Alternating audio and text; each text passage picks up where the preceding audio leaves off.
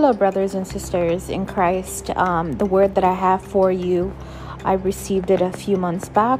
Um, I was I was apprehensive to release it just just because of the heaviness of the topic, but uh, it's a warning to uh, the Somali people, um, and I I must obey. So, um, a few months ago, I heard um, my cousin's voice while I was praying to the Lord and spending time with him. I heard my cousin's voice. My cousin uh, passed away uh, 2012. I heard her uh, running and saying that they are after me. Um, then, shortly after, I heard her saying, I'm burning, I'm burning, and she was screaming. Um, at the time, I didn't know who this person was. Um, and in fact, I, I turned to the Father and I asked him, uh, Lord, who is that? Who is burning? What is happening?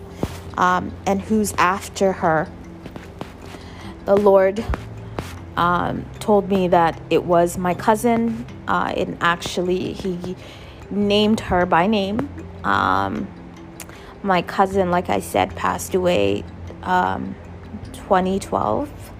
Um, the reason why I want to share this message is not it's not a message for me. It's it's a message for everybody. Um, my cousin was a devout Muslim who fasted, prayed every day. Uh, not every, uh, she didn't fast every day, but she fasted, went to pilgrimage. She's done everything that she needs to according to the Islamic text. Um, and now she is burning in hell. Um, the reason why I share this is it's a warning to the Somali people who have not accepted Christ yet. Um, and that uh, I know that your book teaches that uh, that uh, in hell there are more women than men, um, just as your prophet, your false prophets stated so. Um, but that's not the case. God does not judge people based on their genders. Um, and the judgment of, of the dead um, will come to pass. Um, today we are looking at Revelations 20, verse 11, the judgment of the dead. Then I saw a great white throne and him who was seated on it. The earth and the heavens fled from his presence, and there was no place for them.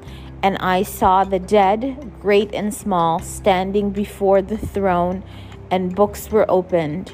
Another book was opened, which is the book of life. The dead were judged according to what they had had done, as recorded in the books.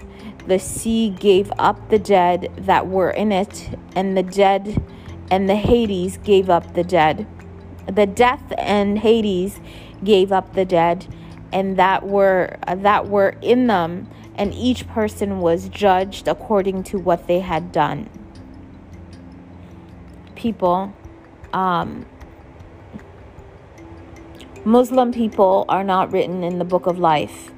Your name gets written in the book of life when you accept lord jesus christ as your savior lord and savior um, so verse 14 says then death and Hades were thrown into the lake of fire. The lake of fire is the second death. Any person and anyone whose name was not found in written in the book of life was thrown into the lake of fire. Somali people wake up. False prophet Muhammad and the idolatry of Allah are not going to get you into heaven. And in fact, it's an assurance that you will be among the dead who are judged before God, and they will be judged based on their works. So, whatever you think, whatever you say, and whatever you act, um, you will be judged on that in Jesus' name. Uh, I ask that uh, you come back to your senses, that God grant you a spirit of obedience and take away the spirit of disobedience. May the the scales on the Somali people's eyes be removed in Jesus' name. And may they come to know the true God, which is Yeshua, Al Shaddai, and Ruh Elohim. And for uh, the non Christians, that would be the Father, the Son, and the Holy Spirit.